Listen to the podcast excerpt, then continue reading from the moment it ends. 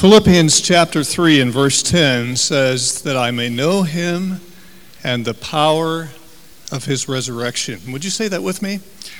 That I may know him and the power of his resurrection. Let's pray together. Father, thank you for the privilege we have of knowing you. At this Easter season, thank you for the privilege we have of knowing about the resurrection and also the privilege we may have today of learning to know you in a more intimate and personal way and really experiencing what it means to know the resurrection power of Christ within our lives. Thank you for being here and for meeting with us. In Christ, our Savior's name, amen. I remember sitting where you sit. It was Easter break or, or some break like that, and I'd been dating this wonderful young woman who is now my wife for over a year. And uh, finally, she had invited me home to meet her parents. Now, that's kind of a big event when you get invited home to meet your girlfriend's parents. I was a little bit uh, nervous about that because I was from the city and she was from the country way out in western Kansas, 11 and a half miles down a dirt road on a ranch. And uh, when I arrived there, her father said, uh, Really glad to meet you, Keith. I'd like to have you help me move some cattle. And um, I wasn't quite sure what that was. I knew cattle were a little bit different from tractors, but I didn't know much more than that about what to do. And he said, um, also, it's seven miles between the two pastures, and I'm going to put you on foot, meaning me, with a whip, and I'm going to follow along in a pickup truck behind you. And I still don't know for sure exactly why he did that, except I think he was trying to see if I was really tough enough to be his son in law. And uh, so there I was, out on the farm seven miles from the destination where I had to take these 100 cattle with my prospective father in law following behind in the pickup truck. And I was waving a whip wildly, trying to look as brave and strong as possible and showing that I could really do it. Anyway, this one cow kept wandering off to the side. I kept chasing it, and uh, it just ran and gave me so much trouble. Finally, I ran as fast as I could, cracked the whip, and the cow ran as fast as she could back toward the t- herd but she hit a yield right of way sign with a great thud and fell upside down in the ditch with her legs outstretched toward heaven, and she died right there in the ditch. I had come to, uh, to marry his daughter, and I'd killed his cow. What, what a hopeless, hopeless feeling. There are a lot of hopeless people in our world, more hopeless than, than I was on that occasion. Consider with me this morning the hopelessness of a family who has just lost a loved one in the war in Iraq. They may be very proud of our country, but there is still that hopeless, empty feeling. Or think with me about the hopelessness of a father or mother who have a child with an incurable disease. Or think about the hopeless feeling that hundreds of families in this community must have realizing that the jobs that they've had for many years are now gone with the closing of a giant factory in our community. Listen to these words from John Abbott in a chapter titled Two People Met at a Water Cooler. Two women met by a well and laid their pitchers on the edge. Each one's face was stained with tears, and one looked to the other and said, They executed my son today they nailed him to a cross on Calvary.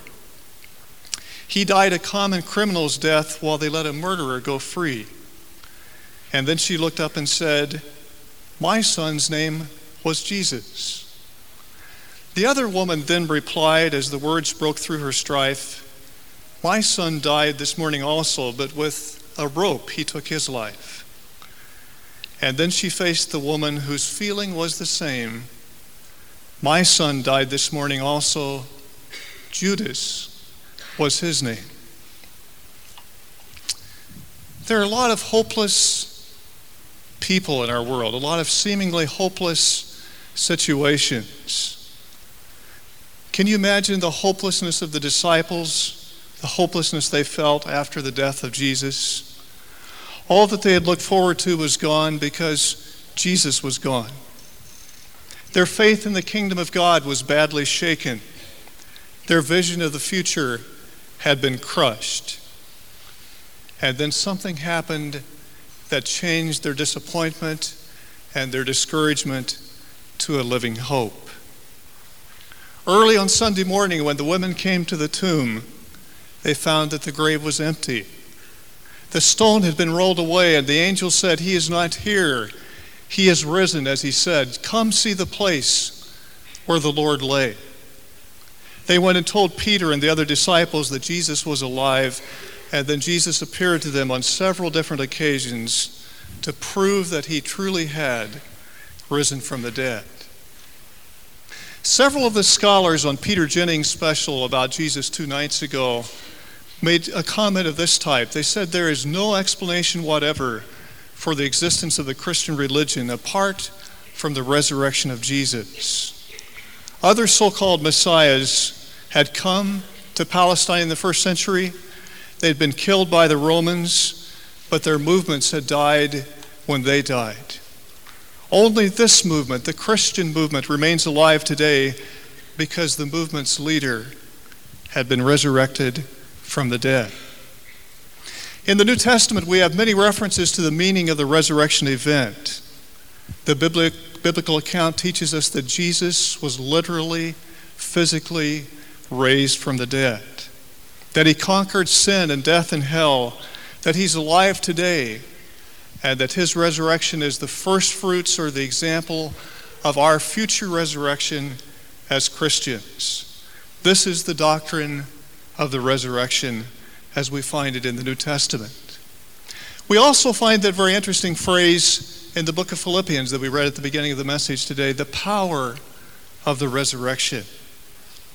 What is the power of the resurrection? Ephesians chapter 1 tells us that the same power that raised Jesus from the dead is alive in your life and mine if we are believers in Jesus Christ. In the book of Acts, we see that the first disciples who had just recently been bickering and fighting about who would have the place of prominence are working together in harmony and as an effective team. The power of the resurrection. In the book of Acts, we see Peter being led by the hand of an angel out of his prison cell while the church is gathered at a house praying for his release. It's the power of the resurrection. In the book of Acts, we see people who are physically healed and God intervening in the lives of people in many and various ways, performing miracles and meeting the needs of believers and unbelievers alike. There is great joy and great hope. Thousands of unbelievers suddenly become followers of Jesus. Paul says in Philippians 3:10, I want to know him and the power of his resurrection. The power of the resurrection is the supernatural power of Jesus working in your life and mine when we're surrendered to him and open and obedient to his will. Why is it then that so few Christians experience the power of the resurrection? The answer, I think, lies in our readiness or willingness to give in to various negative influences in our culture. Just as the people in Old Testament times over and over were drawn away into idolatry and then had to repent, it seems that Christians today are drawn away all too often by the negative influences of our culture. One of these influences is a tendency toward dishonesty. I read not long ago in a magazine about Moody Bible Institute, Moody Monthly magazine, the story of a student at Moody who was trying to think of a way to get out of taking a test in an evening class at Moody Bible Institute. Suddenly, the student called into the kitchen where his wife was preparing supper, and he said, What are we having for supper? And his wife said, Fish. And he said, Would you bring me the package of fish? And then, when she brought him the fish, he lay down on his bed, threw the package of fish in the air, and said, Would you call my professor and tell him that I'm flat on my back in bed and I just threw up my dinner. A tendency toward dishonesty. Several months ago at this university, I received a notebook from a student from another country, which I won't identify, and the notes were written in a foreign language. And he said to me, Oh, Professor Springer, you speak so rapidly, I just can't take down notes in English, so I have to write them in my native language. I thanked him, and unknown to him, I found another student from his native country and asked her to translate his notebook. She started reading the notebook and then she began laughing and said, This has nothing to do with your class. It's letters to his mother, his girlfriend, shopping lists. You wouldn't believe what's in this notebook. The tendency toward dishonesty, the subtle tendency that faces all of us if we're not careful. Last week I was watching CBS, I was just channel grazing one evening, and there was an interview with Janet Jackson about the now infamous Super Bowl incident with Justin Timberlake. And she said, I just had no idea that that would happen. To which the host replied, What did you think would happen? Did you think a bunch of dancing clowns would jump out? It's too easy to cover up the truth in our culture. When my oldest daughter was age three or four, one time she became very angry at me. And I suppose all children do something like this, but she stuck out her tongue at me on one occasion. And then she said, Dad, I really didn't stick out my tongue at you. I just tried to lick something and it was too far away, and so I put it back inside my mouth. Dishonesty can be a problem at any age. On a little more serious note, a young adult lives near the university. Her parents think she is attending classes, but in reality, she is not attending classes. She is spending her parents' money and telling them that she's enrolled in classes. A young man turns in his assignment for a class. He says it's his own work, but actually, he has purchased the assignment from an online research paper service. A college professor writes numbers on his income tax return, but in reality, the numbers are much smaller than the real numbers are. It's easy to be pulled away by the tendency toward dishonesty in our culture. Another value of our culture that's proved problematic to many Christians is the idea that marriage is not really a lifetime commitment. A talk show host that was interviewing a man recently, a man who had slept around with many different persons, concluded her interview with him by saying, If it's cool with you, it's cool with me. In other words, who am I to judge your standards of behavior? You do what you want, and I'll do what I want. On PBS, I saw a marriage expert say that in light of the lengthening lifespan, Maybe we should all consider having two or three marriages because, after all, 60 or 70 years is just too long to stay married to one person. Very unfortunate piece of advice. The idea that marriage is not a lifetime commitment has contributed to all kinds of sexual promiscuity, including involvement with pornography, extramarital and premarital sex, homosexual behavior, and the Bible says very clearly in 1 Corinthians 6 and Galatians 5 that those who continue in sexual sin, as well as those who continue in dishonesty and greed and envy, cannot inherit the kingdom of God. We simply cannot experience the power of the resurrection if we are living in willful and continual disobedience to the Word of God. The culture also tells us to pursue money and pleasure above everything else, to go after what we want, and to ignore the needs of other people. Listen carefully to the following quote. In high school, I played basketball, not very well, but enthusiastically. I remember sitting on the bench and wishing that the starting guard would get hurt so I could play. You can imagine the kind of relationship I had with that player I was envious of his abilities and his opportunities, but every time I looked at him, one thought went through my mind I want your position. Have you ever coveted another person's job? Have you ever coveted another person's spouse or another person's money? Have you ever seen selfish siblings counting the days until a parent would die and free up an inheritance? Have you seen them giving their attention and arguing not about their aging parents' needs and dignity and care, but only about the bank account that has been promised. It's easy to be pulled away from Christ and the power of the resurrection by the values of our surrounding culture. Psalm 106, 35 through 37 describes this process when it says that the people of Israel became too familiar with pagan customs and people, that they learned to do what the pagans did, and finally they served their idols and even worshiped Satan. Notice the progression, getting just a little more familiar with the pagan culture, then adopting the practices of that culture, and then finally becoming so ensnared that they were worshiping their idols and even worshiping the devil himself. There's no way that we can experience the power and the hope of the resurrection if we are living lives of willful disobedience to God.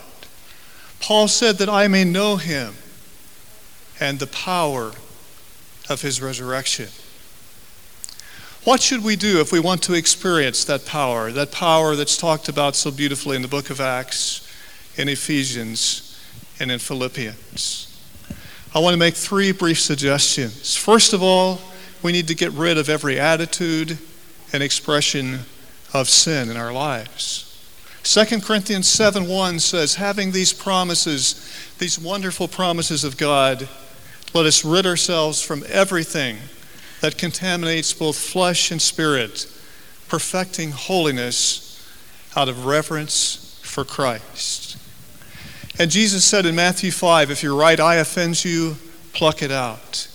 If your right hand offends you, cut it off. And he was saying, not literally, but figuratively, if something is as near and dear to you as your right hand or your right eye, if that thing or that relationship is leading you away from God, you need to get rid of that relationship or that temptation. Second, we need to consecrate our lives to the Lord. Romans 6, chapter 6 and verse 19 says, Just as once you offered your lives as slaves to sin, so now offer your lives to God as servants of righteousness. And Romans 12, 1 and 2 says, I appeal to you, dear friends, present your lives to God as living sacrifices. In light of what He has done for you, is this too much to ask? We need to get rid of sin with God's help. We need to consecrate our lives to following Christ. And then finally, we need to focus our attention on Christ and the things that please Him. Dr. Richard Foster, professor of spiritual formation at Azusa Pacific University and the author of Celebration of Discipline, tells about going to a remote mountain cabin to study and to pray. He was there for a week and there was no television, no radio, no telephone, no internet. The only thing he found in the entire t- cabin that would make any noise at all electronically was a dusty old phonograph and there was one 78 RPM hi fi recording of the old Broadway musical hit, Oklahoma. He was perplexed by that and looked at it for a little bit, and then he blew the dust off the needle, put the record on the record player, and began to play the song Oklahoma.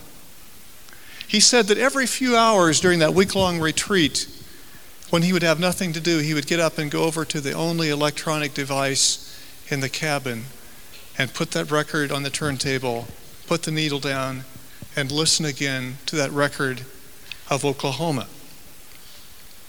A funny thing happened, said Foster. After that experience, when he got back home to his office and to his work at Azusa Pacific, he said, I didn't realize how much my thinking would be affected by listening, listening repeatedly to that song at the cabin. He said, I would be walking down the sidewalk and going through my mind would be the words and the music of the song Oklahoma. Or he said I'd be sitting at a stoplight and I'd find myself thinking again of the lyrics and the tune of the song Oklahoma. Or I'd be sitting at my desk preparing a lecture and again and again that song would be going through my mind. what we focus our attention on determines the nature of what our mind continually turns to and what we think about.